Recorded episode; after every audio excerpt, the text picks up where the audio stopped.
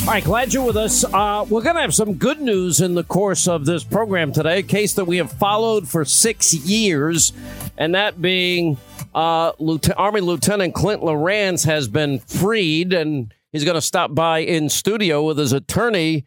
I mean, th- this all goes back to the insanity. We send kids to fight, bleed, and be willing to die. And then we put rules of engagement on them during the Obama years, basically handcuffs. You can't shoot unless you're shot at first, even though uh, you're fighting the Taliban. You're in their territory.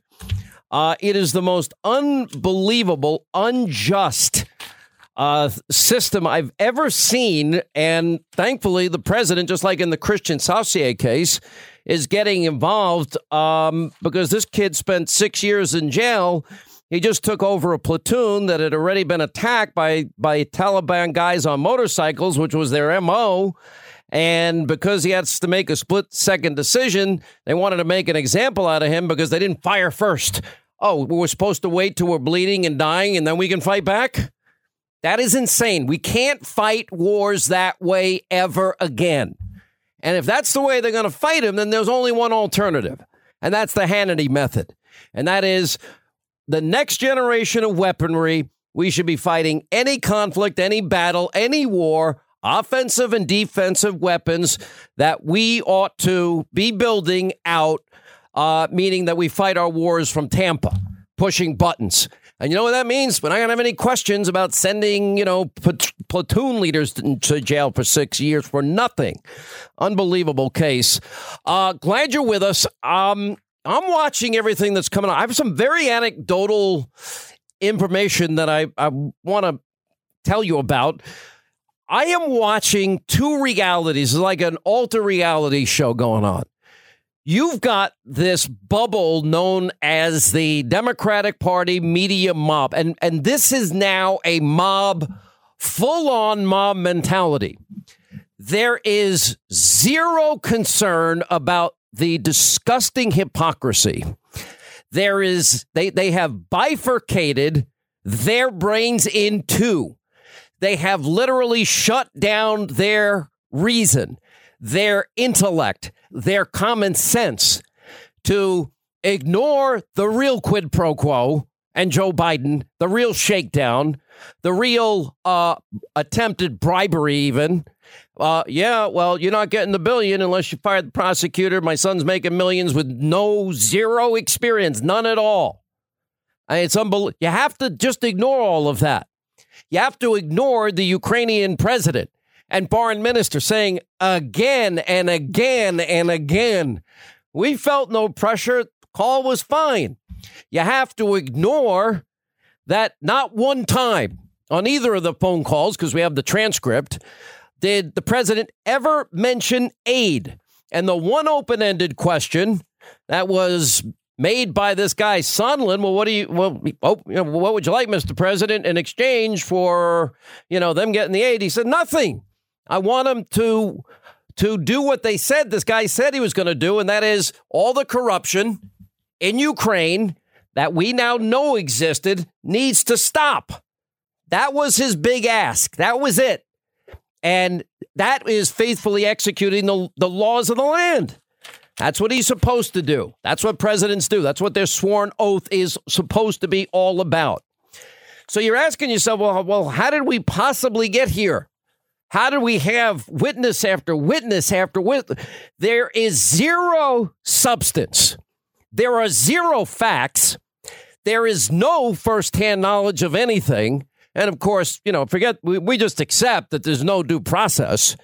And you got the compromised, corrupt, congenital liar, Adam Schiff, in rare form, doing what it is he does, and that's shutting down anybody that that would have a reasonable point to make you know, I, I, go back and I'm watching this Yovanovitch and, and the media reaction to this is so outrageous what happened with this. I'm like, what is outrageous about it? There's not, she was a holdover ambassador. And uh, unfortunately for her, maybe she doesn't like it, but the prosecutor general of Ukraine is on an interview saying that she handed uh, over uh, names of people that she didn't want prosecuted. That's not my fault that we had once reported that. Basically, that's all I've known about the woman until now. Now I know a lot about her. But she, like the witnesses the day before, uh, she sees no wrongdoing, knows of no wrongdoing, has no direct evidence of any misconduct whatsoever, has no contact with the president whatsoever, no contact with anybody near the president whatsoever. If she had any any knowledge of anything alleged by Democrats, she was clear in the beginning saying, "Nope, I don't." So it goes right to Devin Nunes's question. Why the hell is she even there? She can't provide firsthand knowledge about the president's call. You know, she's her her first knowledge of it is when did you first learn about the contents of the July 25th call with President Trump, President Zelensky? Quote, the day it was made public. Well, what is this pro what how are we at this point talking about impeaching a president over that? And then just getting into more hearsay evidence about uh, the discussion of, hey, well, I assume because so and so told me this, his cousin, his brother's son's grandfather's nephew's long distance third cousin said that that doesn't hold up anywhere. She, she had testified in her prior hearing. She was unaware. What, what is it of any of the stuff that was going on? You know, and how many of how many of these officials have to warn around about Burisma Holdings and the Bidens, and, and it just gets, it just disappears. It is lies, hearsay, nonsense. And I'm watching, you know, all of this unfold all over these cable networks. And I cannot believe that this is where they want to take the country over nothing. And then when you put it and look at it through the prism of who's running this Schiff show. And I don't care if it's Kent or Taylor or Yovanovitch. You know, I guess this week we get Volker and we get Vindman, and then we're going to get uh, uh, Sonder, uh, Sondland is going to be in there. But he's the one guy that can say something. He's the one guy that said he asked the president, what does he want out of this? And he said, nothing, no quid pro. I don't want a quid pro quo. Actually said that. I, I want no quid pro quo. Volker testified he didn't receive any indication of a quid pro quo. How do you take this, run with this, and then turn this into impeachment? The only way you can do that is if you have a psychotic rage and hatred against Donald Trump and you have an agenda, which is to get him out of office by any means necessary, because that's where they're taking the country. That's what they want to do. And, and you can't not see this through the prism of the compromised, corrupt, congenital liar Schiff claiming for almost three years that he had all of this evidence. It's all there, all the evidence, more than circumstantial evidence of Donald Trump colluding with the Russians. You know, you, you have to, you know, forget that he has to manufacture the words in the phone call because it didn't give him what he wanted. You know, you have to forget that that's the same idiot, the only person I know, the biggest idiot thinking he's talking to a Russian about, again, colluding with a Russian, somebody he thinks is Russian, a prankster that is telling him he's got dirt on Donald Trump, compromising materials. What's the nature of the materials? Uh, naked uh, Trump, naked pictures of naked Trump. Does Vladimir know? He's the only one on tape. This is the guy. I guarantee you, most Americans don't know this. But this and is him. uh, met with Trump uh, in in uh, New York at some point after the 2013 Miss Universe. Uh, yes. Pageant. Absolutely, and she got uh, compromising materials on Trump after their uh, short relations. Okay, and and what's the nature of what's the? The, what's the nature? Well, there were pictures of naked Trump. Okay. Mm-hmm. And so Putin was made aware uh, of the, the availability of the compromising material? Yes, of course. Uh, Buzova shared those materials with uh, Sobchak, and Sobchak shares those materials with uh, Putin because she's a goddaughter of Putin, and Putin decided to press on Trump. Um, and uh, and the materials that you can provide to the committee or to the FBI, uh, would they corroborate this allegation? Sure, of course. Uh, when they were in Ukraine, we got their conversation by the phone where they discussed those uh, compromising materials. We are ready to provide it to FBI. So you, you have recordings of both Sobchak right, and You guys get the point. I, that is Schiff. And he thinks he's digging up dirt with Russians on Trump. You can't make this up. But that's how bifurcated your brain has to be to to to to accept this utter madness and hypocrisy. Now, don't forget everything that we're going to see in the next 351 days, all of it without exception, every single bit of this has to be seen through the prism of how do we get whoever the ultimate Democratic candidate is elected and get rid of Trump. They don't care how they get rid of him. They just know that he has to go because they've decided. The only thing they haven't factored in is how they're going to keep Trump supporters. And this is anecdotally what I, where I was going earlier. How they're they going to keep them home? Because the people that Donald Trump that went out and voted for him now want to vote more for him based on his success and based on what these people are doing to this country and how sick this all has gotten and how dangerous this all is for this country. You know, we'll forget about the lies of, oh, we're going to leak that Donald Trump Jr. colluded with WikiLeaks. More lies, more fake news. We'll forget about all the other lies that they they have been pushing in conspiracy theories and hoax after hoax after hoax. We have to forget that Hunter Biden, near zero experience, Ukraine, oil, gas, millions of dollars. I just you just have to forget that his father leverages a billion taxpayer dollars bragging about it and then say this phone call is is worse in what way? Somebody explain it to me. Because it's not in the transcript and it's not going to matter what a hearsay witness says about any of this. You know, they're all well, the acting said, you know, this these impeachment inquiries, we must have bipartisan support or we're not going to do it. I, I'm very prayerful about doing this. They're full of crap and you could just see, you know, we, we send these guys through a closed door audition process, uh, process. They obviously hate Trump, but they don't know anything. But we'll let them hate Trump publicly now. You know, they won't give equal justice, due process to, to the president as attorneys like we have in, in past inquiries such as this.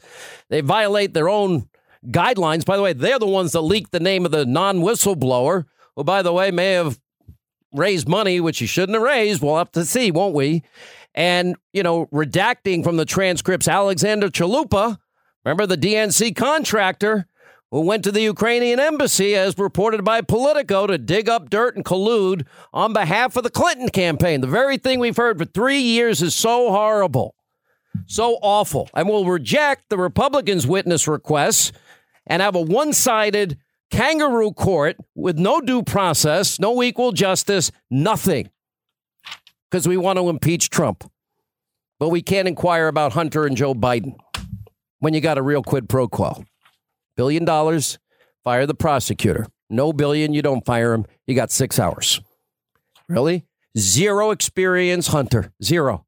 There's another story about another $14 million take a look at that and yeah, bring that one in. Hey, want to tell you in this connected age in which we live in here, and I'm going to get into the presidential politics side of this. Um, we have our pollsters here today. Clint Lorance is going to join us. Six years we've followed this story. We're looking forward to that.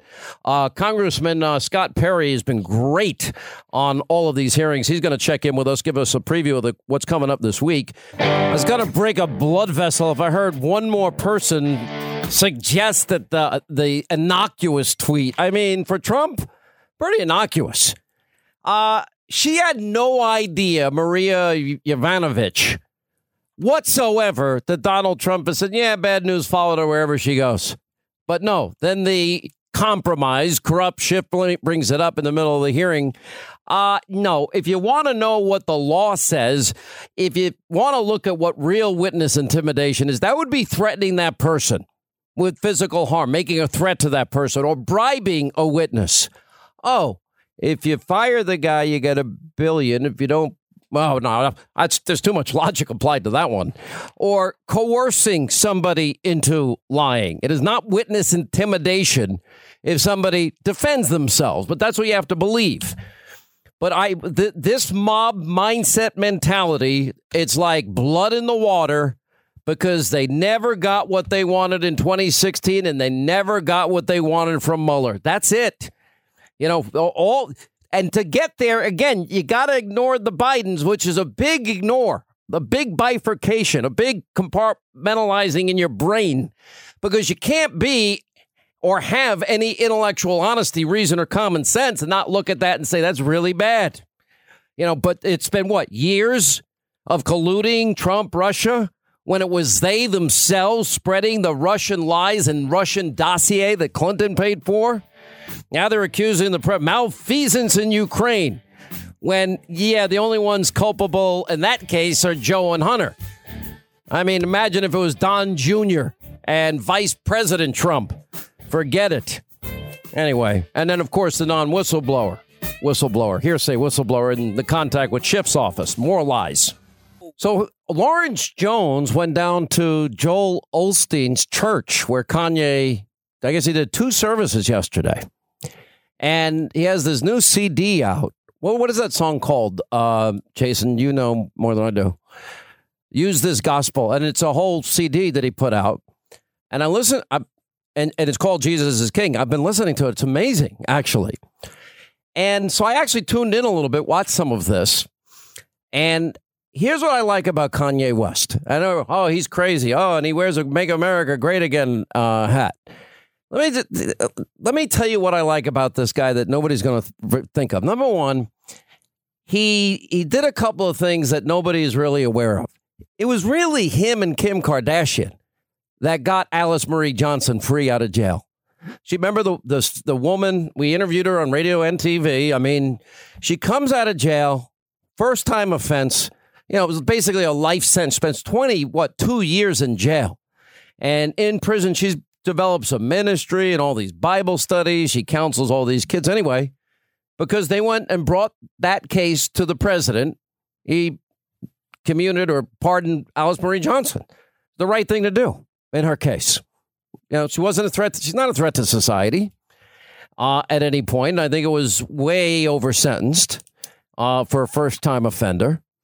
And then they helped when they worked on this criminal justice reform bill, which, by the way, uh, everyone promises, but they never get anything done. President got it done.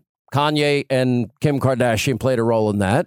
He goes down to Houston two days early and he stops in a prison and he spends time with the men in prison and time with the women in prison. And I'm looking at videos of that and I see the women in prison, they're all crying.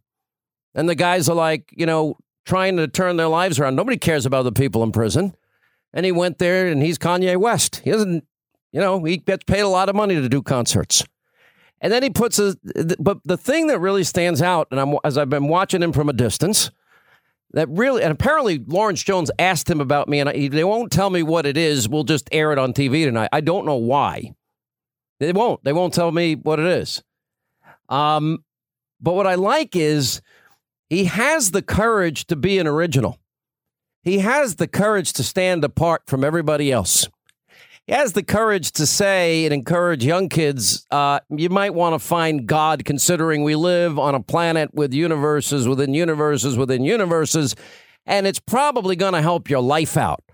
He cared enough to spend time to get an, a woman that deserved to be freed from prison free and help change the laws that would also help other people that don't belong in prison after a period of time be set free. And he goes visit guys in prison. He doesn't have to do that. Um, and then he doesn't give a flying rip what anybody in Hollywood, any Democrat thinks about what he thinks. And he's an independent thinker. Now, I'm sure there's stuff I disagree with him on, but I like the courage. And there's a lot of groupthink in the world. There's a lot of, oh, I want to be liked. I can tell you in the field of journalism, if you want to even, which is dead, let's put it this way in the field of uh, radical extreme socialist media and politics where those worlds collide i can tell you, it's like an incestuous relationship. They all talk to each other. They all it's all group think. They think i'm nuts. They hate my guts and i couldn't be happier. I don't want to be liked by them because I don't like them. I think they're dishonest. I think they're corrupt. I think they're agenda driven, and I think they're phonies. And I think that they, they actually probably have convinced themselves that they're on a mission from God to undo what we, the smelly Walmart shoppers, did in 2016. I really believe a lot of them think there is a level of elitism and condescension that is that is wrapped all around this. They, it's not just Trump they hate; it's us they hate. It's we, the people, they hate. They and what they're not getting, and what I'm picking up, and I'm talking to a lot of people. Everybody's saying they said, "Don't stop, keep fighting." This is bull. This is a. They're tired of it because it's been three years. You know, now we've got a compromised, corrupt guy. Like they didn't want to know the origins of the Russian witch hunt, which we're going to get to. I know it's slow. I'm uh, so pissed off I can't even express how pissed off I am, how slow this is. But anyway, now they don't want to want to even talk about the whistleblower. They said they were going to call the whistleblower, but now, now they can't because the whistleblower and Schiff's office were coordinating in some capacity. And I don't know what they were communicating with each other, but we need to know.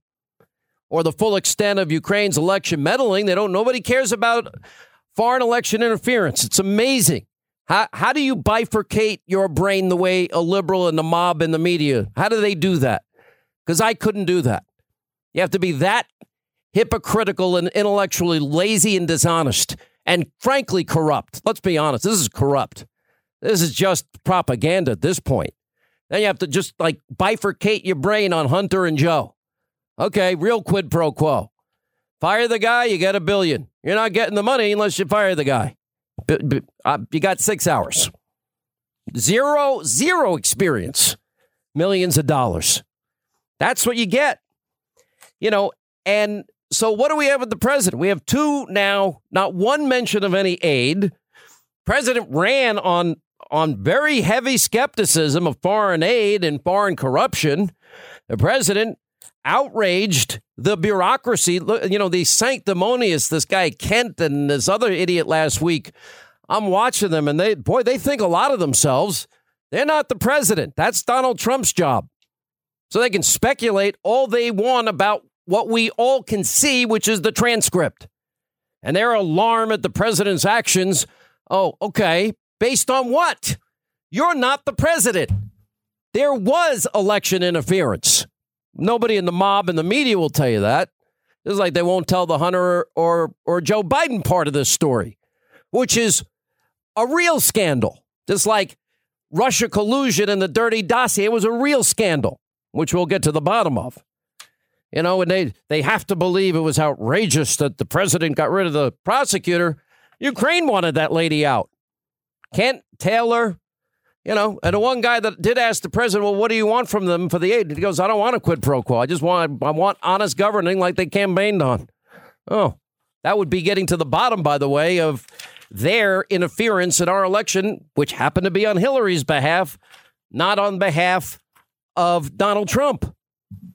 You know, you do have, we have one House Democrat, you know, with this hoax that is going on, you know, it's it's an unbelievable level of lying.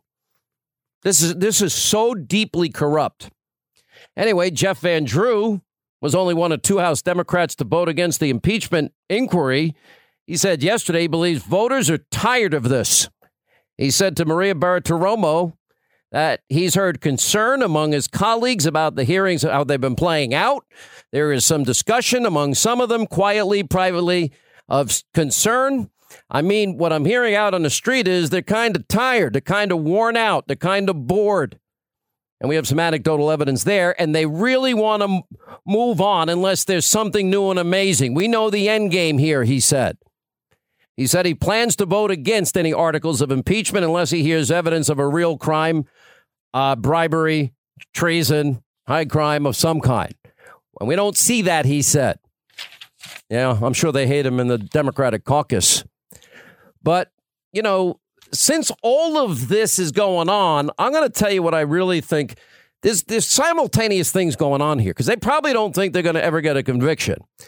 But they do know I, I watched the comments of Bill Barr this this weekend, and I'm like, oh boy, he pay attention to what Bill Barr is saying here, because what he's saying, he's communicating something here. Remember, he's been investigating the origins of the Russia witch hunt. He went on record to say that there is a war engaged to systematically sabotage the Trump administration. Unfortunately, just in the past few years, we have seen con- these conflicts take on an entirely new character. Immediately after President Trump won election, opponents inaugurated what they called the resistance. And they rallied around an explicit strategy of using every tool and maneuver to sabotage the functioning of the executive branch and his administration. The fact of the matter is that in waging a scorched earth, no holds barred war of resistance against this administration. It is the left that is engaged in the systematic shredding of norms and undermining the rule of law. Undermining the rule of law. Now, do you think that this these comments were made in a bubble? Because I don't. And he goes on, this is very dangerous, incendiary notion to import the politics of a democratic republic. And he says what it means instead of viewing themselves as the loyal opposition, as opposing parties have done in the past, they essentially see themselves as engaged in a war to cripple by any means necessary a duly elected government. And they rallied, rallied around that explicit strategy of using every tool and maneuver available to sabotage the functioning of the Trump administration and essentially see themselves engaged in a war to cripple by any means necessary a duly elected government. Pay close attention to those words. That will be, this is the first sign of what this is. And I'm going to tell you another thing here. The Washington Examiner had a good piece on this because since this this doesn't have a prayer of going anywhere in the Senate, all this hearsay nonsense, it's on and on and on and on and on, and corrupt media. All of this is happening at a time when the Attorney General, when the Inspector General Michael Horowitz and John Durham now officially has a criminal investigation and they're going to c- come out publicly with what they know. And I won't go through the details because I've done it many times on this program. FISA, everything. You know, premeditated fraud, spying on a presidential candidate transition, president, all of it's coming out. The abuse of intelligence, it's all coming out. You've got 36% of independents saying they're tuning all of this out. They don't even want to hear it. That's it. Only 64% have, have like paid minor attention. 19% said they watched it. That's it. The 17% said they watched or listened to news summaries. All right, big deal. But if you look at that, and then you look at like the the phony polls by ABC, yeah, they're surveying now people that can't legally vote. Oh, okay. That's that there we go. That's important. Um, the president, Rasmussen, yeah, he's tracking pretty well around 50% range, uh, which no other poll has him out. And Rasmussen was more accurate than anybody else. So this is just a preview of coming attractions. They're, going to have another week full of hearsay people. And the one guy that did talk to the president makes an open ended question. Uh, yeah, I, yeah, he said he didn't want any quid pro quo. That's the summary. There's your week. You can now tune out because it's not worth it. I will tell you this. Um, Obama said this weekend the average American doesn't want to tear down the system. You know, listen to what he says here. Even as we push the envelope and we are uh, bold in our vision, we also have to be rooted in reality. And the fact that voters including Democratic voters and certainly persuadable independents or even moderate Republicans, uh, are not driven by the same views that are reflected on certain, uh, you know, left-leaning Twitter feeds uh, or the activist wing of our of our party. This is still a country that uh, is is less revolutionary than it is interested in improvement. They like seeing things improve, but the average American doesn't think that we have to completely tear down the system and remake it. And, and I think it's important for us not, not to lose sight of that. Now, by the way, many speculating that Obama, because of Axelrod's involvement with Deval Patrick, that he secretly is supporting Deval Patrick. We'll see. Uh, Matt Towery, our pollster, I think he's he's thinking that's the strategy too. Warren now backtracking on our fifty-two billion dollar, uh, two trillion dollar Medicare for all. I'll, I'll do that in year three of my administration. I think my favorite this weekend was Mayor Bloomberg. Three years as mayor, stop and frisk. All these intervening years, now he's apologizing and getting all choked up that he implemented stop and frisk, which, by the way, is proven to have saved lives. You may not like it, but if Obama's too, if oh, if Obama's saying you guys are too far left, yeah, there's probably a reason. I'll tell you the other reason he's not talking Obama. Obama knows that you can't have a counterintelligence investigation without a president. I think Obama, unlike Brennan, Clapper, Comey, I think he knows there might be a vulnerability here, and he wants to kind of not talk about it. Over time, I've come to understand something that I long struggled to admit to myself. I got something important wrong. I got something important really wrong. I didn't understand that back then, the full impact that stops were having on the black and Latino communities. I was totally focused on saving lives, but as we know, good intentions aren't good enough. Because it had been so high, resentment had built up. And we eroded what we had worked so hard to build trust. Trust between police and communities, trust between you and me. And the erosion of that trust bothered me deeply. And it still bothers me. And I want to earn it back. Yep. And then there's the unity candidates. They're like the let's go back a little more to Barack Obama, disagree without being disagreeable. We got to bring the country together. So where which side of the line are you on? Well, I guess I would put a twist on it. Okay. So uh, we definitely have to get beyond fight, fight, fight. But I also don't believe we can go back. I don't think there's going back to Obama. I don't think there's going back to Clinton. Uh, I think that the world that we've been in, the American political world we've been in from the day I was born, has been blown up. And blown up by what? By Trump? By by its own failures, which culminated in Trump. Look, if the old way worked, something like Trump would never have been possible. Yeah.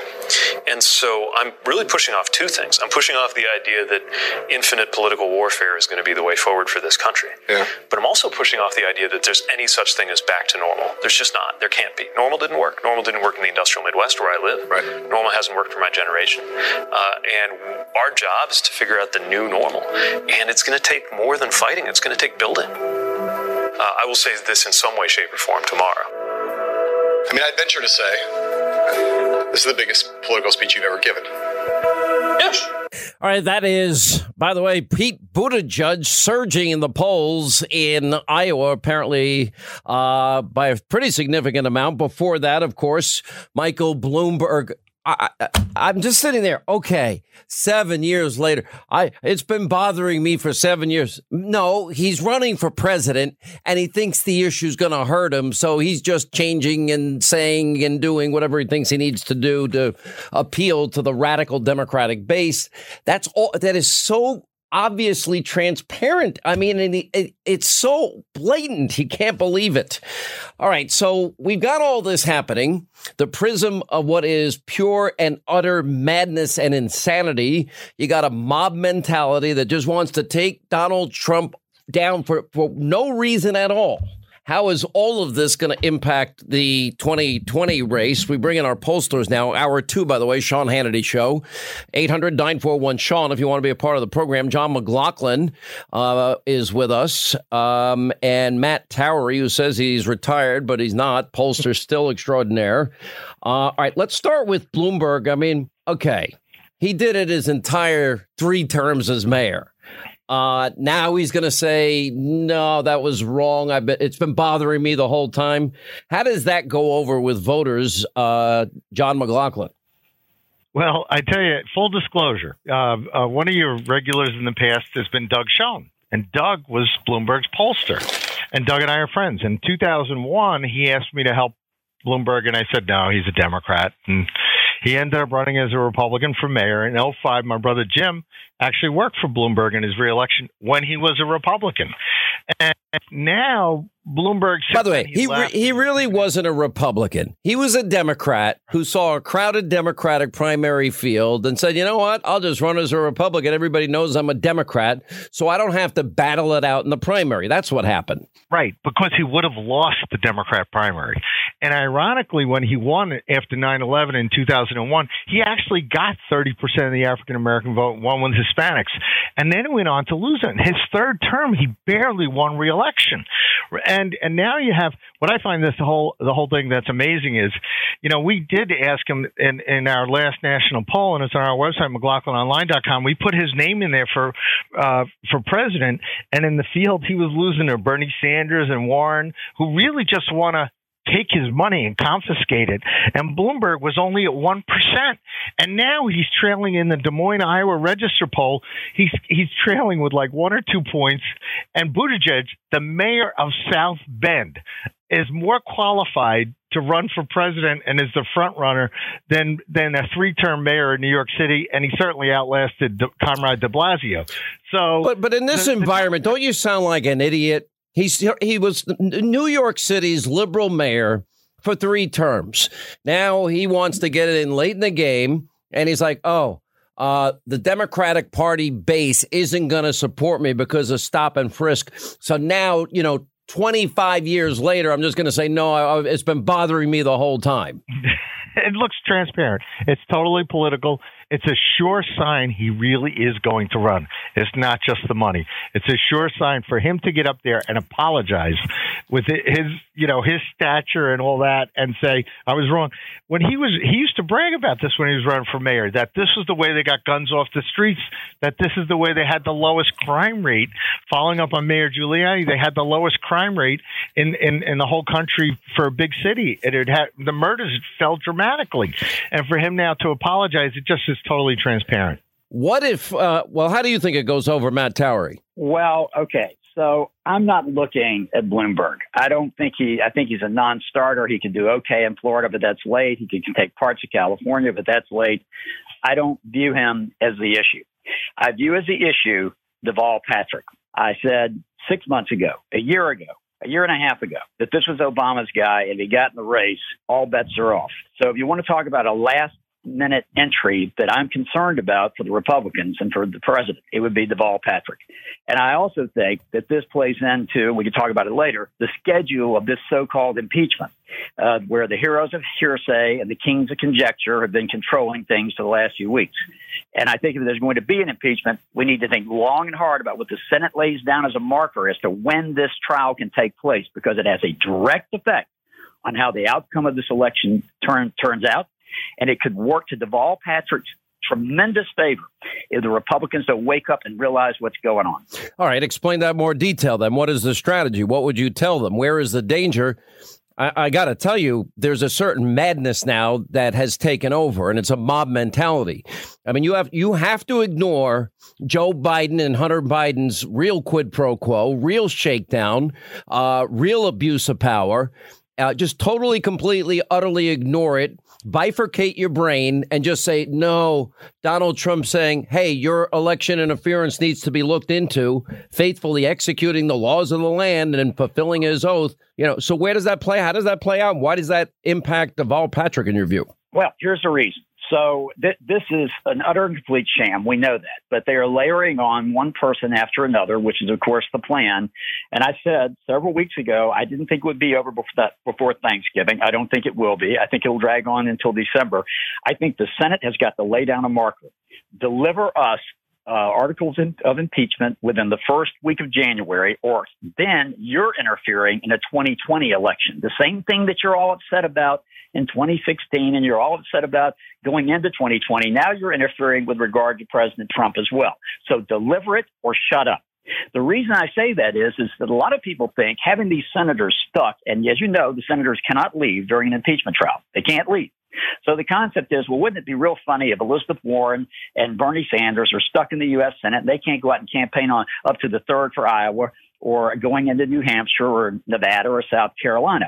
No, that would be a disaster because they're the liberals who are going to win this nomination. If they're stuck in the Senate because this thing rolls over into February or March instead of being over by the time they're campaigning out there in February, if it gets into deeper in these southern states in particular, Deval Patrick is going to be the default winner of this thing. I promise you, they're going to energize that African American base in South Carolina, North Carolina, Oklahoma, Tennessee, Virginia, Alabama, Arkansas, all of which occur uh, before or on March 3rd. And now all of a sudden you're facing real trouble, all manipulated by using this. Are you, are you convinced that he does get this nomination? You sound like you really believe it's his to, to, to walk away with.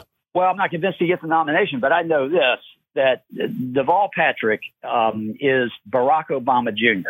And right now in the polling, whether we like it or not, Barack Obama is seen as this calm, steady president in the eyes of many Americans who don't don't really understand what took place. Well, what do you make of him? Well, well, let me go to let me get first get John's reaction sure. to that.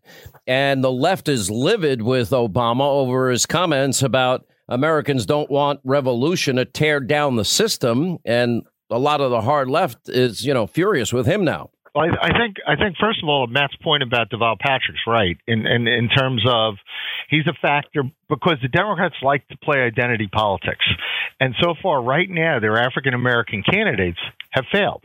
I mean, Cory Booker's not catching on. Kamala Harris is like they're talking about her bailing out of the race.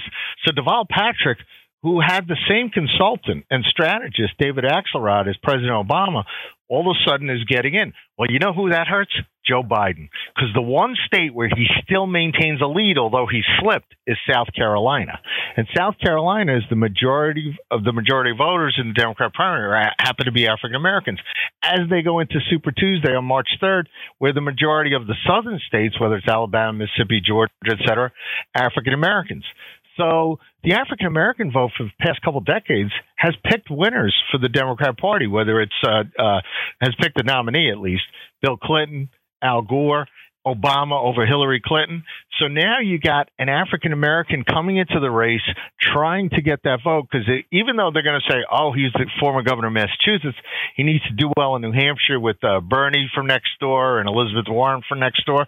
He's not going to do well up there. But if he places well enough to be in the pack, he could come back and win South Carolina. And that's a factor. And it's a fragmentation of their party where their frontrunner, Joe Biden, is collapsing.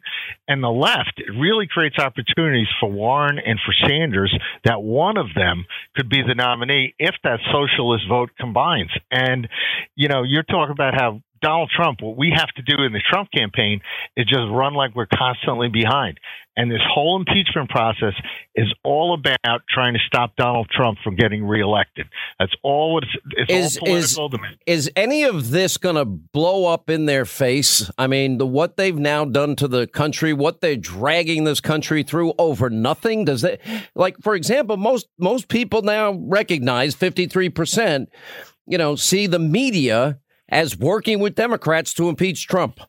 I agree with that poll. I, and I, at some point, there's got to be a price for them all to pay for all of this. Does that factor Sean, in? Sean, when it blows up is when the, the president's team and the other side have the opportunity to bring in witnesses, to ask real questions, and to strip this thing apart. And that's more than likely in the U.S. Senate. I want to note one thing about the process in the Senate. Everyone thinks all the senators get to ask questions left and right. That's not the way it works. They have to have written questions submitted, and a determination has to be made. Will they accept that, that, that question? Now, the president does get to have people who defend him actively on the floor, and they can ask questions. But the fact of the matter is, at some point, this thing will blow up. But the faster it blows up, and the faster the president gets it behind him, the better off he is. Whether that's in the House or in the Senate.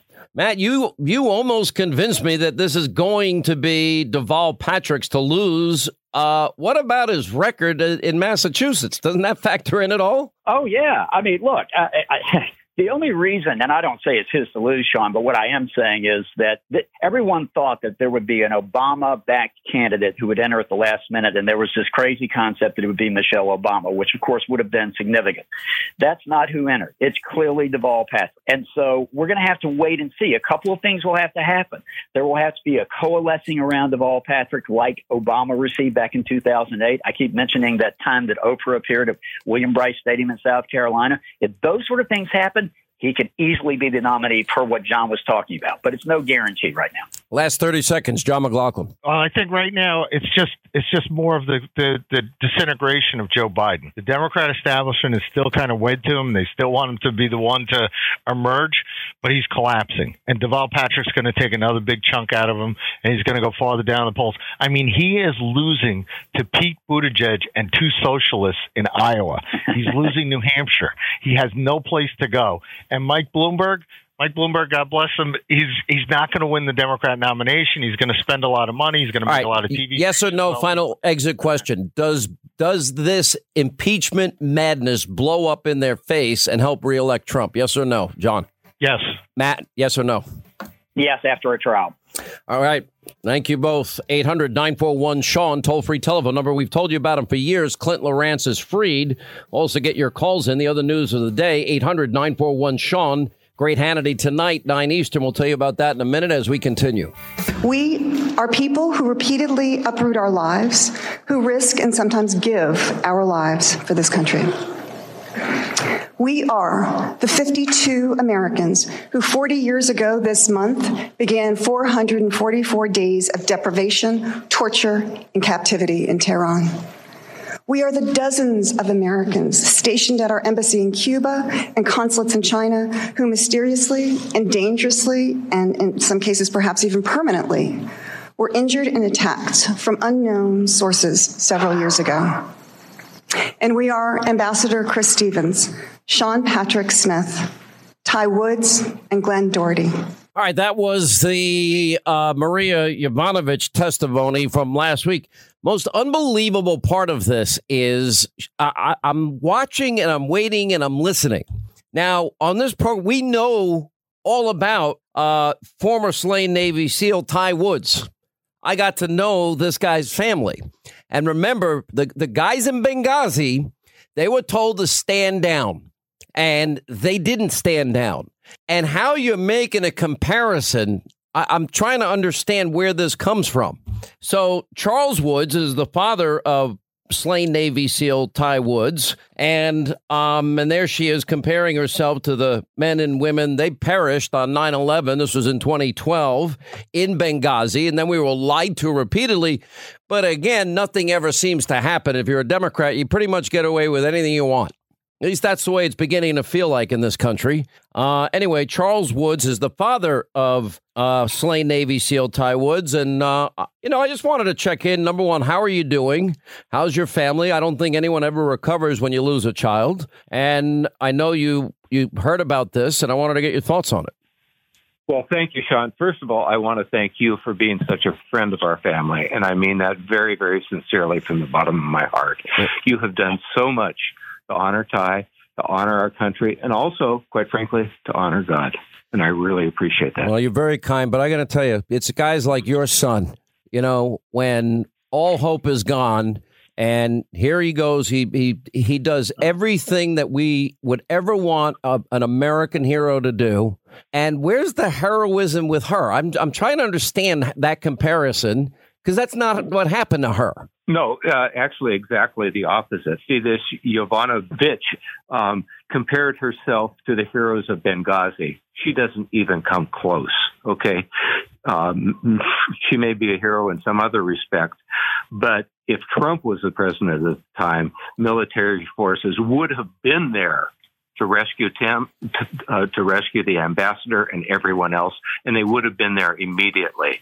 Instead, we had these lies from uh, Panetta, from Obama, and from Hillary saying that they did not have time to get military assets there in time. Okay, everyone knows that that is a flat out lie, but we've never had proof up until recently of that. Here we are, the most powerful military nation in the world. And we have, I have in front of me actually a letter from the president, which is dated September 27th, uh, 2013. And he says, is the truth. And when he uses the word truth, I think he means exactly the opposite. The truth is that the attacks happened so rapidly that U.S. forces could not arrive in time to prevent the loss of our brave Americans. As President Trump would probably say, that's a bunch of baloney sausage. You know, um, you know, I, I look. Obama got rid of a lot of ambassadors. You know, she she started complaining behind closed oh, doors. Yeah. She started acting like oh. I was running a smear campaign, and I'm like, "Who is this woman?" I'm like, "Wait a minute." She uh, was. She was. She had complaints filed by her co-workers that she was attacking President Trump, her boss. Right. Okay. You, you're not allowed to do, if you're representing the country, she was a holdover. Why they held her over or anybody else is ridiculous anyway. And then we go back and we look and we find, and I think um, I'm sitting here, Charles, we found four instances on TV where her name was brought up in passing because of some reporting and the fact that, you know, the prosecutor general in Ukraine, I don't know if it's true or not, he made the allegation that she provided a list of names of people she didn't want prosecuted. That's not John Solomon's fault or my fault that that was reported. She should take it up with the prosecutor general. And John pointed out that she also got involved in politics. So it's not exactly as she's making this appear in any way, shape, manner, or form that she is this great, brave victim in all of this. It's, it, it just is not true. And that's oh, what she's no, trying no. to claim. Oh, yeah, exactly. What I don't like is the fact that she tried to portray herself on the same level as being a hero of Benghazi. Okay, the people there, they were willing to lay down their life because they loved our country so much. Instead of laying down her life and her career for the benefit of our country, what does she do? She tries to throw the uh, president under the bus Okay. And then she starts, she made this one statement and she asked this question Did the State Department, did the Secretary of State Hillary Clinton, did Obama administration do everything to protect Ambassador Stevens? The answer to her question is no. In the last few months, I've had six ex military people contact me.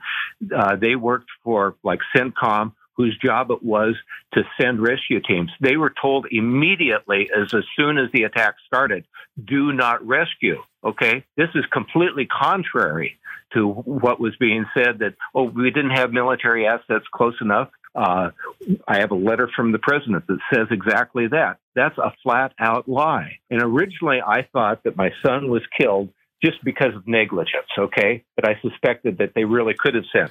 Now we have military people who've confirmed the facts that they were told do not rescue. So instead of this being negligent homicide, this was murder of my son and the others. Wow. Well, we're, we're, going to continue to follow the story as facts become yeah. available, make yeah. them available to us. I do know this yeah. after talking to those guys that went over and they said your son was like one of the last to die. He was o- o- over there fighting these guys, right. try and, and, successfully saving many American lives in that embassy at that time. Correct. 30, and, yeah. and and actually, Sean, I in and they were all told to stand down. Every one of them tells us that. Right. Do not rescue. And they were. It wasn't just the people in Benghazi. The rescue teams they were told do not stand, do not rescue, and that those were being coordinated from two places: Ramstein, Germany, and uh, from Florida, from Tampa, Florida. And they it wasn't just in Benghazi they were told to stand down. They were told do not rescue in those two places that coordinated the rescue teams. Yeah. And like I say, now it's not just negligence. We had from the very top being told do not rescue. And the reason given to one of them was because the State Department was in control of the situation. Now, the State Department does not give orders to the military not to rescue or not to do a military deal. It's the president, that's the commander in chief, is the one who gets orders to the military, unless the commander commander in chief says, in this situation with Benghazi, obey Hillary and the State Department, don't obey the commander in chief. And that's what wow. happened here. And, and uh, I, I, did give the names of six of these um, whistleblowers to Linda, your producer, gave them the phone numbers too. so she can confirm this, and so you guys can actually get the statements from them. I and pre- I do appreciate everything you guys have done, Sean. All right, Charles. Listen, we, uh, you're always in our thoughts and prayers. I don't think any parent ever recovers from any of this. I really don't. Uh, Well, oh, you- I, I want to say one, one more thing. The You bet. reason I'm doing that is not vindictiveness, as you know, I've forgiven everyone. The reason I'm doing this is to protect our liberty. We're a democracy, and our democracy is based upon people voting intentionally based upon the truth. And the truth has not come out on this. In order to vote intelligently, people need to know the truth about what happened in Benghazi, how they were betrayed by our president and by our secretary of state, and how they've tried to cover this up by six, for six years. And I would like for the president to be able to basically give those military people freedom to talk about what really happened. That he basically give them carte blanche. You don't have to worry about your security clearance being revoked or whatever. There won't be any repercussions, but we give you permission to talk publicly about what really happened and why uh, they were told. It's called freedom of speech. Yeah, let them tell the story. Uh, Charles, we love you. All the best to your family, and you're always Thank in our prayers, my friend. Thank you. Th- thank you, Sean. We love everything that you've done as well. Thank, you. Now, Clint Lorance is going to join us in the next hour. He's actually going to join us in studio. Linda's happy. She actually went down to see him and all these other military guys that that are spending time in prison because we ask them to go fight wars. We put handcuffs on them, and then we sit in air conditioned rooms with tribunals and determine, well, we don't think you made the right decision killing the enemy at that point. Yeah. How many years have we followed that case? Uh, all right, let's get to Mike is in Idaho. Mike, hi, how are you? Glad you called, sir. Hey, Sean Hannity, how are you? I'm good, sir. What's going on? Yeah, I have a, a theory that I think expands a little bit on what you've been talking about. Yes, sir. I've always said that the Democrats are better at politics because they're more devious, and I think what they're doing here is exactly what they want. They they just want the impeachment process itself. When they talk about when AOC talks about, you know, we need to impeach, they need this. They need the theater. They need the drama. They need the feelings. That's all they're talking about is feelings. There's no facts. You know, it's all hearsay. It's nothing that would stand up in an actual trial, but it is something that they could run campaign ads on left and right moving forward. And I think that's how they think they can beat him. They're trying to bludgeon down this president. This this is all about 2020. They know they're not going to get, and they don't care what they do to the country. They they you ha- they have now totally compartmentalized. Psychologically bifurcated their liberal brains to ignore everything about the, the Bidens, which tells you everything about this whole thing and how corrupt it is. And I'm just going to say this if we let them get away with this, we will get the country we deserve, which means we will lose the greatest gift we've ever been given. And that is a country that has constitutional order, due process, equal justice, equal application. So th- this is not a small issue. They're out for blood. They they can feel it. They can taste it. They're they're circling the waters and they do nothing for the country. Nothing in the meantime. They haven't done a thing, Mike. Can you name anything? I can't name a thing. I can't. And I also wanted to say this is this is exactly what they accuse the Republicans of. They are actually interfering. This is actual collusion. What they are doing is actual collusion. It's not a made up word. It is actual collusion. They are colluding with the 2020 results, you know, for the presidential election. This is collusion. If you want to see collusion, this is it. Well, there's a lot of there's, there's so much corruption here. It's sad to watch all of this unfold. I agree. It is Thanks beyond time, sad. Thank you, sir. 800 941 Sean. You want to be a part of the program? All right, as we head back to our busy telephones, 800 941 Sean is our number. You want to be a part of the program. All right, let's go to Bob in Pennsylvania. Bob, the all important state of Pennsylvania, my friend. How are you? I'm pretty good, Sean. How are you? Thanks for everything you do. Well, thank you for helping me do it. What's going on? I just uh, I had some thought that while I was watching the uh, Ambassador Yovanovitch uh, testify, and it was it was sad. I I, I mean, watching the Dem- Democrats uh, pull her out and parade her out in front of a national audience and humiliate her in front of the whole country over again after they already had her testimony just to advance their, you know, anti-Trump narrative. You know, you know, you just look at it. There's no sound mental processes that they're using here. There's no intellectual no. honesty to anything that they're saying. It is the single biggest, most flagrant case of hypocrisy I've ever seen, and they're all fine with that. They mm-hmm. seem perfectly fine to suspend all reason and understanding and intellectual honesty and common sense. They don't care. It's this is as bad as I've ever seen politics. This is as dark.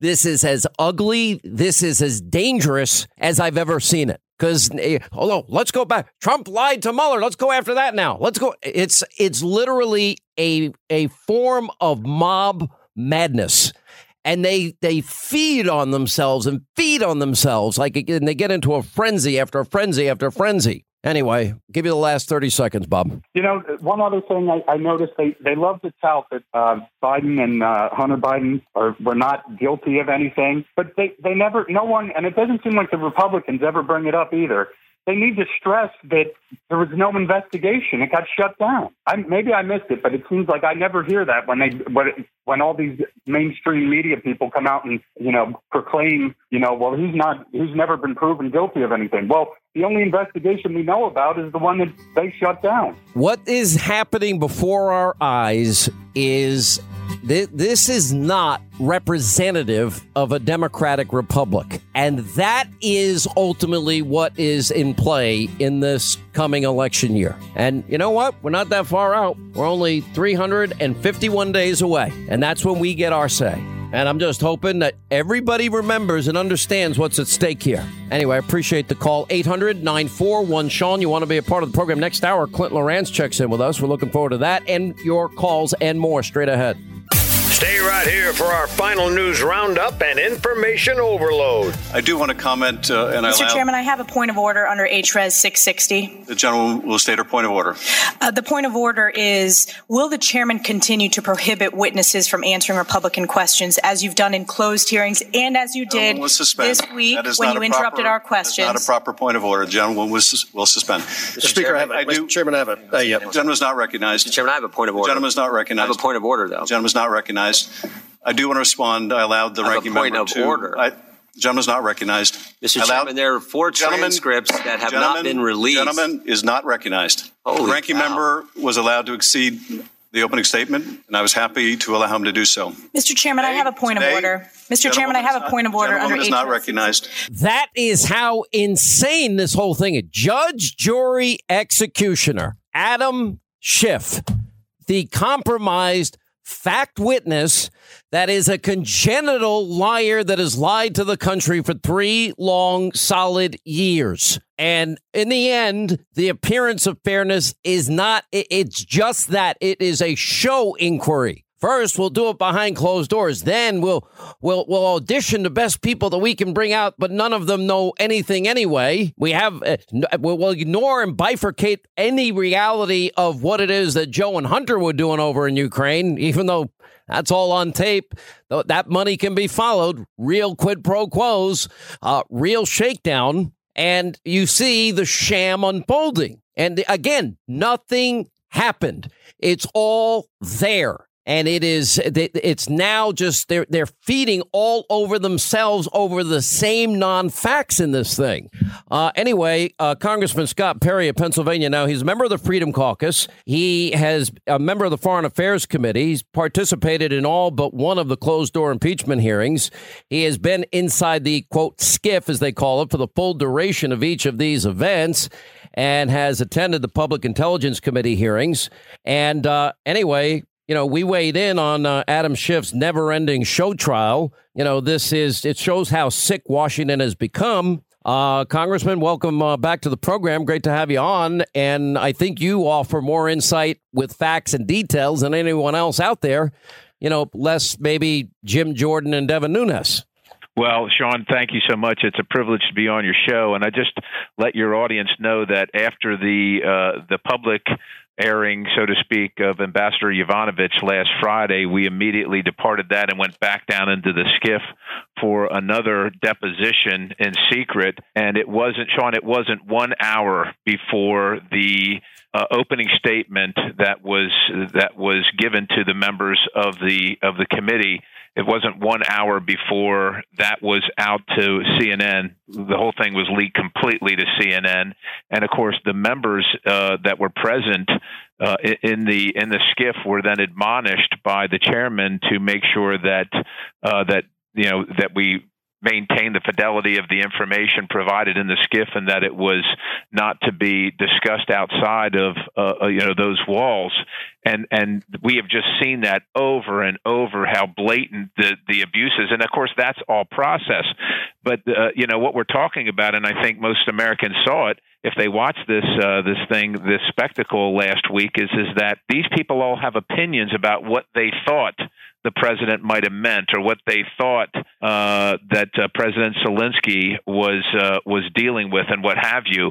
But not one of them, their star witnesses, had any firsthand knowledge. As a matter of fact, Ambassador Yovanovitch hadn't been there. Uh, she was already she was already transferred from her post at the time of the phone call. Didn't never spoke to the president. Didn't set up the call uh, didn't have anything to do with it. So that's five and a half hours of irrelevant testimony about, you know, and, and this is America. We we appreciate and respect her opinion, but it has nothing to do with the uh, with the case at hand. And as a matter of fact, in her own testimony, she divulged that the the president uh, had some interest in in re- you know removing her or reassigning her from her post for essentially a year. So when they say this all has to do with uh, outside actors or an additional foreign policy channel. The pre- what you know what, uh, what I one of the overarching themes from all these witnesses that you're going to see is is these people can't believe that the president of the United States had the audacity to get involved in foreign policy. Uh, you know, he's supposed to do what they say, and he he decided he is the uh, he read the Constitution. Apparently, he decided he was the, the the person that set foreign policy, and they just cannot accept it. Don't we go down to the four facts that that Jim Jordan always points out that never change in this whole thing, and that is that the the aid was never tied to any actions that ever were made by anybody. At no time during either of the phone calls does the president even mention the word aid. And you know, with all respect to Yovanovitch, you know, I barely knew this woman, and she's whining and complaining that I that her name came up in passing four times on my show. I never got a call from Pompeo or anybody else at the State Department, nor would I have needed one. I've never talked to anybody in Ukraine in my life, and uh, and I'm just sitting there saying, so she has no firsthand knowledge about any of this. Why is she even there? Well, she's there, I think, to uh, to buttress the claim that uh, you know the president is is uh, is mean and he shouldn't be he shouldn't be uh, exercising his constitutional authority to appoint and uh, and reassign ambassadors for any reason or no reason at all. Here's what we do know about Ambassador Yovanovitch under the Obama administration. She was prepared for her for her confirmation with questions about Hunter Biden and the uh, the appearance uh, the appearances there of uh, uh, you know of impropriety and uh, and how she was going to answer those questions. So while the Obama administration was fully aware and concerned about it, because President Trump is fully aware and concerned about it, now we want to impeach him. Uh, where in the past they just prepared the the would be ambassador for her testimony. That that's the difference that we're seeing, and and that's what I think the most important thing about her being there uh, is is that there was there's as usual two different standards one for this president and one for the previous president and administration so you have the current ambassador this guy kent testifying last week and they're all talking about what about Gordon uh, Sondland, who is, I guess, what the ambassador to the European Union. Didn't Sondland, I'm told, numerous times, and it's been re- re- reported repeatedly, didn't he state numerous times that the president clearly stated, "I want no quid pro quo"? Didn't he say that? Well, what he he did say that he wants no quid pro quo. As a matter of fact, Mr. Sondland asked him, as Mr. Sondland put it, an open-ended question. He said, "Mr. President, what do you want from Ukraine?" And the president's response was, I want nothing from Ukraine. I want the president to do what he campaigned on, which was to root out and stamp out corruption. Okay. Now, wouldn't that be a good thing? Isn't it now an established fact in a Ukrainian courtroom? Isn't it an established fact with Politico that Ukraine interfered in our 2016 elections? Isn't that true? Well, it is true, but what what the Democrats and the left will say is is that it's a conspiracy theory that has been debunked. Well, it is a conspiracy. It's not a theory, and it's never been debunked. First of all, the Ukrainian uh, investigators uh, didn't pursue the case because they were warned off the case by people in the Obama administration. That's number one. Number two, they have people they act like the Mueller investigation took a look at it. It never looked at it at all. We're hoping that the Barr uh, investigation looks at it, but this has never been determined whatsoever. But we do know the roots of the Steele dossier emanate from Ukraine, but they're just not interested in talking about it. So they say it's debunked, but uh, that's a that's a flat out falsehood.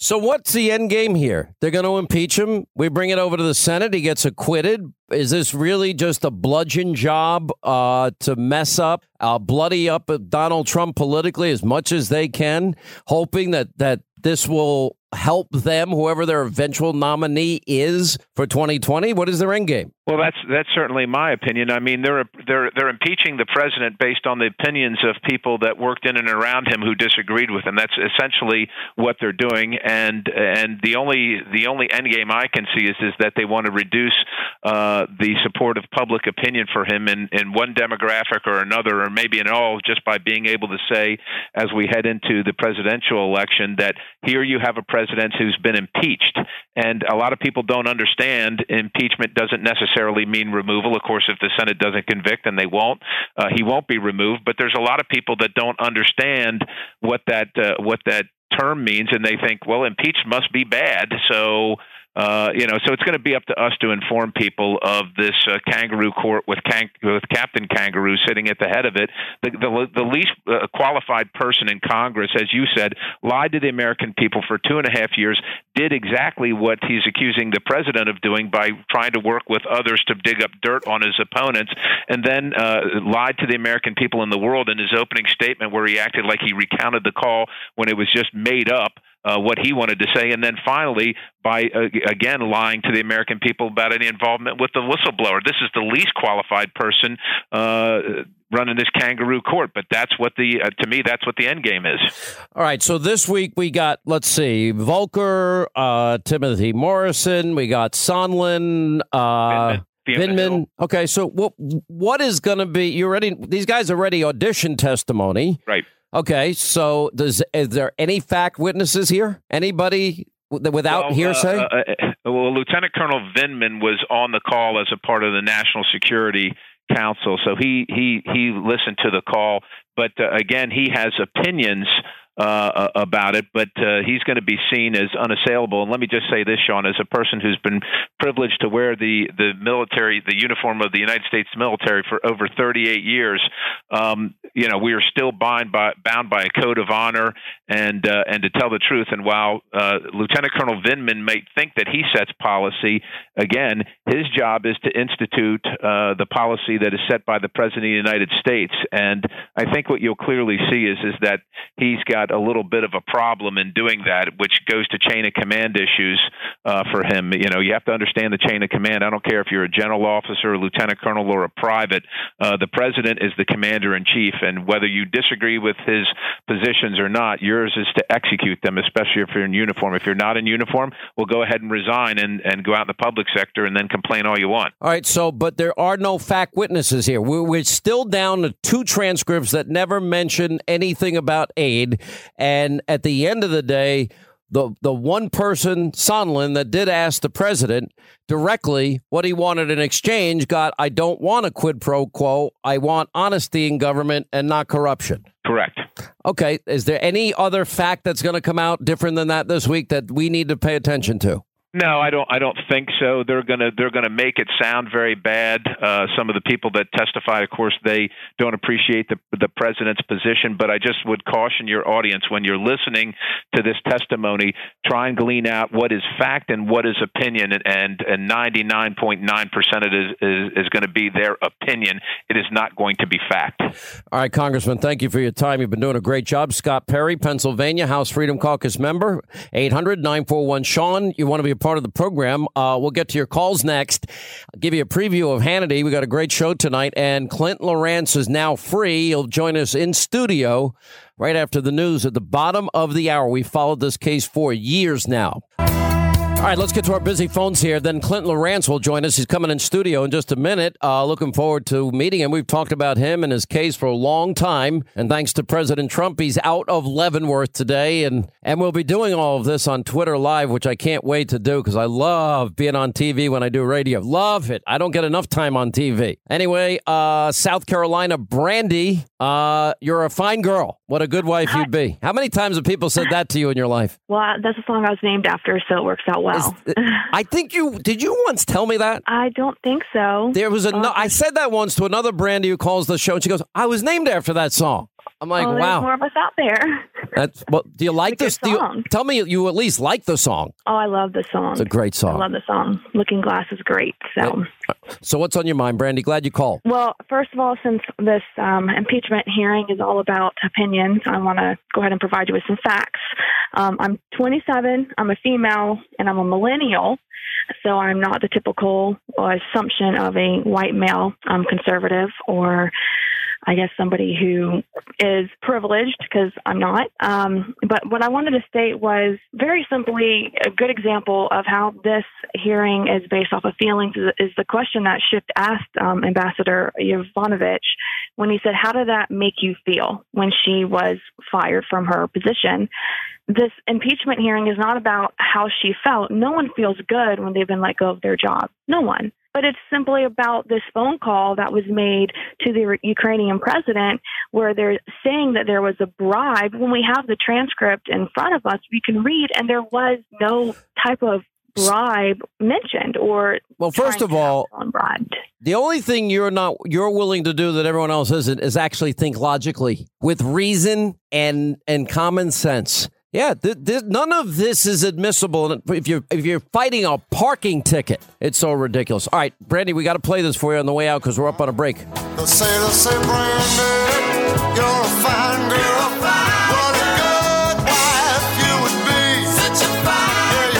It's a great song. All right, right back. Clint Lorance in studio next. Week is Thanksgiving. Yeah. If the president is watching, what do you want to say to him? I love you, sir. You're awesome. Uh, you and your, uh, uh, you know, I, I'll say this, Mr. President. I wish you had a better team around you. Uh, you, you knew you need more people watching your back, um, and um, I think you don't have a lot of that, and, and that is absolutely unfortunate, and that uh, that infuriates me to no end. Um, the American people elected you, um, and you know, my thing is if you're working in the White House or if you're working uh, in the United States government and you don't agree with something the president does, then go home. Well, there, there's someone who's. I've got to get your comment on this. There's someone who wants to be the next commander in chief. Tweeted about your case and Matt's case and Eddie's case. It was Joe Biden. He tweeted this. He said Trump's intervention in the American military justice system to pardon service members accused or convicted of war crimes betrays the rule of law, the values that make our country exceptional, and in the men and women who wear the uniform honorably. He is not fit to command our troops. What would you say to that? Well, I would say, with all due respect to the former vice president, um, you know, uh, that seems to be a um, a partisan um, answer. That seems to be uh, something that he's just toeing the party line on. Um, I highly doubt the vice president, uh, being the patriotic man with a with a son in the military like he had. Um, I highly doubt that he really believes that. And I think that what he's doing he, is he's toeing the party line, and he's he's uh, doing what he thinks his donors and his uh, the people that are signing his paycheck uh, are expecting him to do. And um, I think if you were to sit down with him face to face, I think you'd have an issue saying that right face to face. All right, that was Clint Lorance on with our buddy Pete Hegseth. We have followed Clint Lorance's case now for six years. We have now followed this case of this grave injustice, and thanks to the president, uh, we now have he has granted pardons uh, and restored the the rank to Navy SEAL Eddie Gallagher. But he signed full pardons for Army First Lieutenant Clint Lorance and Army Major Mathew Golsteyn and directed promotion to Special Warfare Operator First Class Eddie Gallagher, which we interviewed Eddie before. And I got to tell you, this is a case I cannot believe we have gotten to this point where we have people in air conditioned off- offices now second guessing what our brave men and women, when they have to make a life and death decision for themselves and their platoon members, uh, and if they make the wrong decision, well, they're in trouble. And we end up putting them in jail. And that's basically what happened to Clint Lorance. This goes back to July of 2012. He's leading men on combat through heavily planted Afghan minefields, risking his life for his country. Anyway, they're moving single file to avoid the IEDs, which are planted all over the place. And then three Afghan men start charging Lorance's men on a motorcycle on a road that's controlled by the Taliban, ignoring signs that they were supposed to stay off the road. And uh, he asked to his platoon leader, maybe he has five seconds to make the decision what do I do here? Do I save my guys? Now, here's an interesting side note to all of this is that that very platoon had been ambushed by these motorcycle IED guys. What was it? Two weeks prior. Yep. And they lost the platoon leader, didn't they not? And and others were injured. Right. Correct. Right. So the these guys are coming right at him. Anyway, so he goes on trial. And how many? And by the way, Clint Lorance is is with us, Army Lieutenant Clint Lorance, and also as his attorney Don Brown. How many years you been working on this now, Don? Going on a couple of years now, and the legal team's been involved with this for five years. John Myers started the team. We're so grateful for today, Sean. We really are. A big day today. It's great to finally meet you. You too. Uh, you too, Sean. I- have you heard we've been talking about you a little bit? Were your ears burning at all? absolutely, absolutely. And, and, and first, you know, if I can, you know, I, I try to, uh, when anybody asks me anything about the last couple of days, the first thing I say is thank you to President Donald Trump and Vice President Mike Pence. And I think that's something that I'll probably do for the rest of my life. Um, they they just saved my life, and I owe them my life. And uh, the men and women of the United States military, uh, they have a real good man in the White House. Well, certainly he's supporting his military. What was very interesting, and and you could maybe why don't you walk us through that day? Because I want people to hear what happened from you. Okay. Um, so uh, first, I'll put a. Um, By the way, you're on Twitter live now. you know, I hate the stupid camera in my studio, but go ahead. Smile, Clint. Smile. technology. Yeah, exactly. uh, what are you going to do with it, right? So uh, I'll walk you through it, uh, but I'd like you to uh, consider that it's been uh, about seven years now. Um, so my my memory is kind of fading. I've I've, uh, I've sort of you know I think some things have kind of melded together over the years, but essentially uh, we were on a dismounted foot patrol. Uh, and the reason we were using dismounts, which is you know for your non-military listeners, you're walking. Um, so we were we were foot patrolling, and um, and you're the new platoon leader. I'm the new. Yep, I'm the new guy. I've been there Single file. right? Single file. I'm the new guy. I've been there uh, about 72 hours by now, so I don't know any of these guys. None of them know me. Um, and you know, I still, to be honest with you, I can't even remember most of their names. And you know, there, there's still some people like in in the Starz documentary that came out that uh, I'm like, who is that? Like, I, I don't know who that is. And it was how how long prior to you getting there was the platoon leader killed in a very similar situation you're about to well, describe? Well, the platoon, the previous platoon leader was not killed, but there, we, there were soldiers that that were unfortunately killed uh, by those uh, animals that were fighting over there, um, cowards really. Uh, but uh, the previous platoon leader that I replaced, he was he was wounded in action. Unfortunately, he's he's he's doing well these days. Um, but uh, I, I, can't remember exactly how long it was. It, it was a few weeks um, that the platoon was out So- uh, was out there without a platoon leader, and then I so came in. motorcycles are coming at your platoon. Yep. So what so what happened was uh, in an overall you know helicopter view. Um, so essentially, we had um, a group of Taliban who were amassing on our position.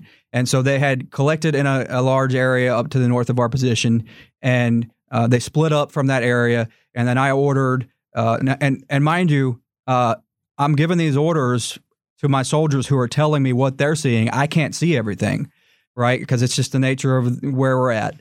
And so I can't see anything. I'm hearing all these reports coming in. I'm, I'm hearing reports coming in from the, the, the Army attack helicopters that are up up above the uh, the the area.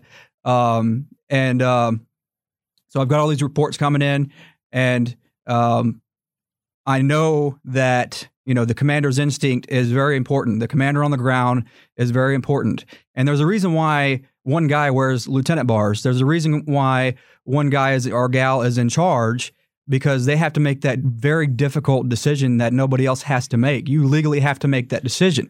The problem is with you know when when when we have when we don't have President Donald Trump in the White House, we have people who uh, will not stand up for our soldiers and will not let our leaders those make are the rules the of engagement. I want to make sure we get this in though. So these motorcycle guys are coming at you. Right. This is a known tactic that they blow themselves up and they they literally are coming to kill you. Right. All right, you're getting all the reports coming in. You got to make a. How long did you have to make a decision, and what did you say to your troops? Oh wow, it was a few seconds. Uh, everything was happening just, I mean, rapid, lightning fast. And, and you know, I'm thinking to myself, I'm thinking, my God, I just took over. These guys are all young. I'm gonna have to write letters and and talk to their mom and dad. You know, I'm sorry I got your son killed because I made a bad decision.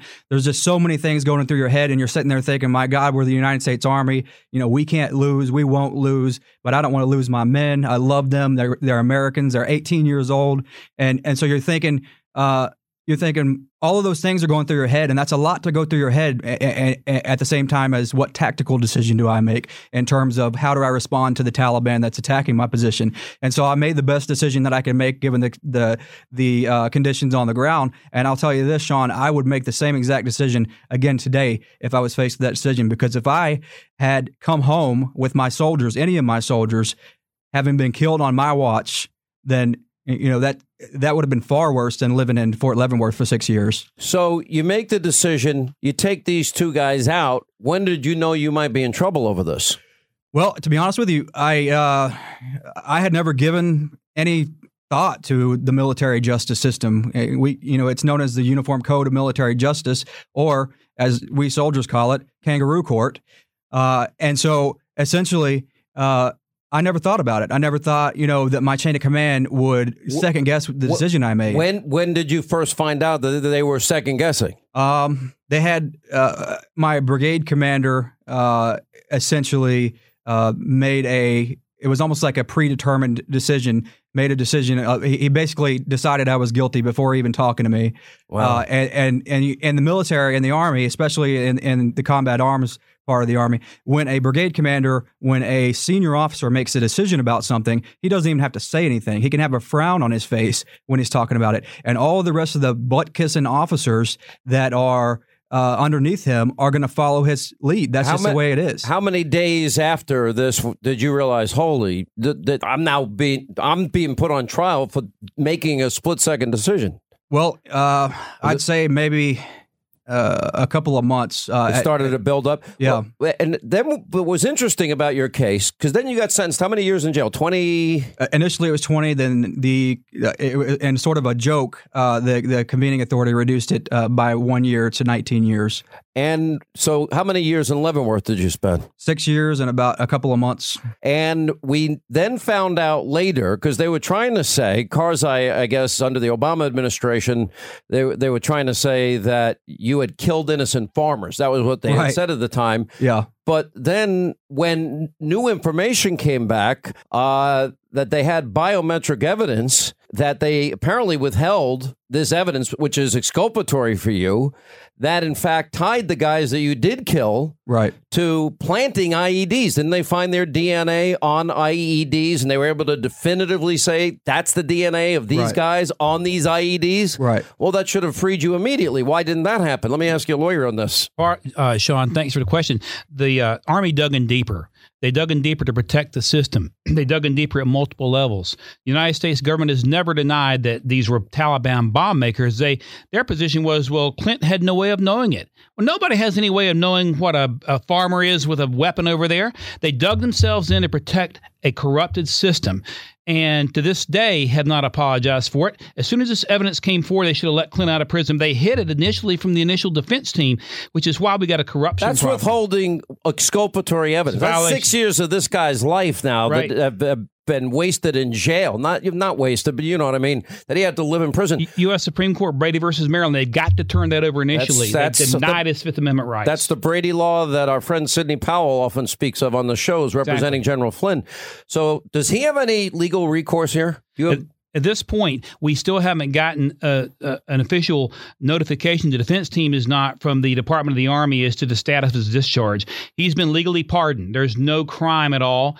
We're still looking into the issue. no, I'm looking final about who you can sue. I want to know, you know, what legal recourse he has to get recovery for the six years of his life that was stolen from him when they withheld exculpatory evidence. I hear. Well, if I, can I I, interject you. something there, uh, Don? Yeah, yeah. Just I- don't, yeah. I- go ahead. I, I, I I know. I, you know, I, I get uh, these these looks from my lawyers all the time. I, first of all, I have an amazing legal team. There's there's there's just there's so many of them. Mr. Brown here is is the lead with with Colonel Maher. They're they're amazing. But I'll say this: if if given you ask, you know, who you could sue.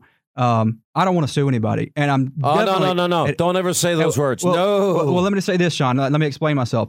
I'm not going to sue the United States government as long as President Donald Trump is in charge of it. But I'll say this: You're not suing, what I'm going to not do. suing Donald Trump. Let me What- tell you something. You're suing the people that stole six years of your life by withholding exculpatory evidence. That's who deserve. They need to be held accountable. Right, I absolutely agree, and we're going to hold them hold them accountable by reforming the military justice system so it doesn't ever happen to anybody else. We cannot let this happen to anybody else. What is his legal recourse, counsel? Don't let him say the words, I'm not going to sue. uh, was legal recourse is his legal team's going to have to discuss that. But uh, you know, you're correct. Somebody made decisions up the chain of command to deny Clinton not only his constitutional rights but take away six years of his life. Uh, this prosecution should have never taken place to begin with. There are some things that active duty can and cannot do because of the Feres doctrine. and Some How did they get to this conclusion, though? You know, he's got five, se- three seconds to decide. He knows the situation that he just immersed himself in in 72 hours. How did they get to second guess that anyway? They, they were hacked off because they wanted to get him for violating Obama's rules of engagement under what I call the battlefield lawyer rule. In other words, he has to wait until his men get blown up or shot before he can fight back. You know, you have to. They, they're the hostile intent- insanity. right? So they want to make an example of him. And by the way, they lost on. That's how Americans die in war. We're not prepared to send our brave, if we're going to ask them to go fight. Don't put handcuffs on them and let them fight and win. Three That's times, it. Three times as many Americans died under President Obama than President Trump in Afghanistan, and the reason is because of suicidal rules of engagement that put the lives of the Taliban over the lives nuts. of Americans. Well, they, if if we have to wait to get shot at first in that environment, then we don't we don't belong sending our sons and daughters there. Period.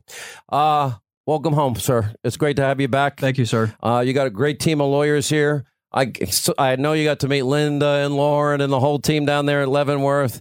Uh, thank God you're home, and I wish you only the best for your life. Thank, thank you, Sean. We and I would thank you. sue I would sue the living crap out of all of them. There's Don't my cut us off till we thank you for what you've done, Sean. We Yeah. appreciate it. We've And talked about this case for six years. Yeah, but you're you- we couldn't do it without you. Well, God bless it should you. never have happened. And, Linda and there are other people too. We're going to fix it, Sean. We're going to fix it. All right. God bless you. Thank you for joining us. And uh, we're so glad you're free. Yes, sir. Quick break. Right back. That's going to wrap things up for today. All right, more on the media, the Democrat extremists, radicals in Congress, and where this all goes. Uh, also, wow, Bill Barr was unbelievable this weekend. We'll have full coverage of all of that. We have Mike Huckabee, we have Dan Bongino tonight, Greg Jarrett, uh, Kimberly Strassel, Jason Chaffetz, Newt Gingrich tonight. I don't know what Kanye said to Lawrence Jones about me, but I guess I'll find out at some point. Uh, that and more. Hannity, 9 Eastern, Fox News. We'll see you tonight. Back here tomorrow. Thanks for being with us.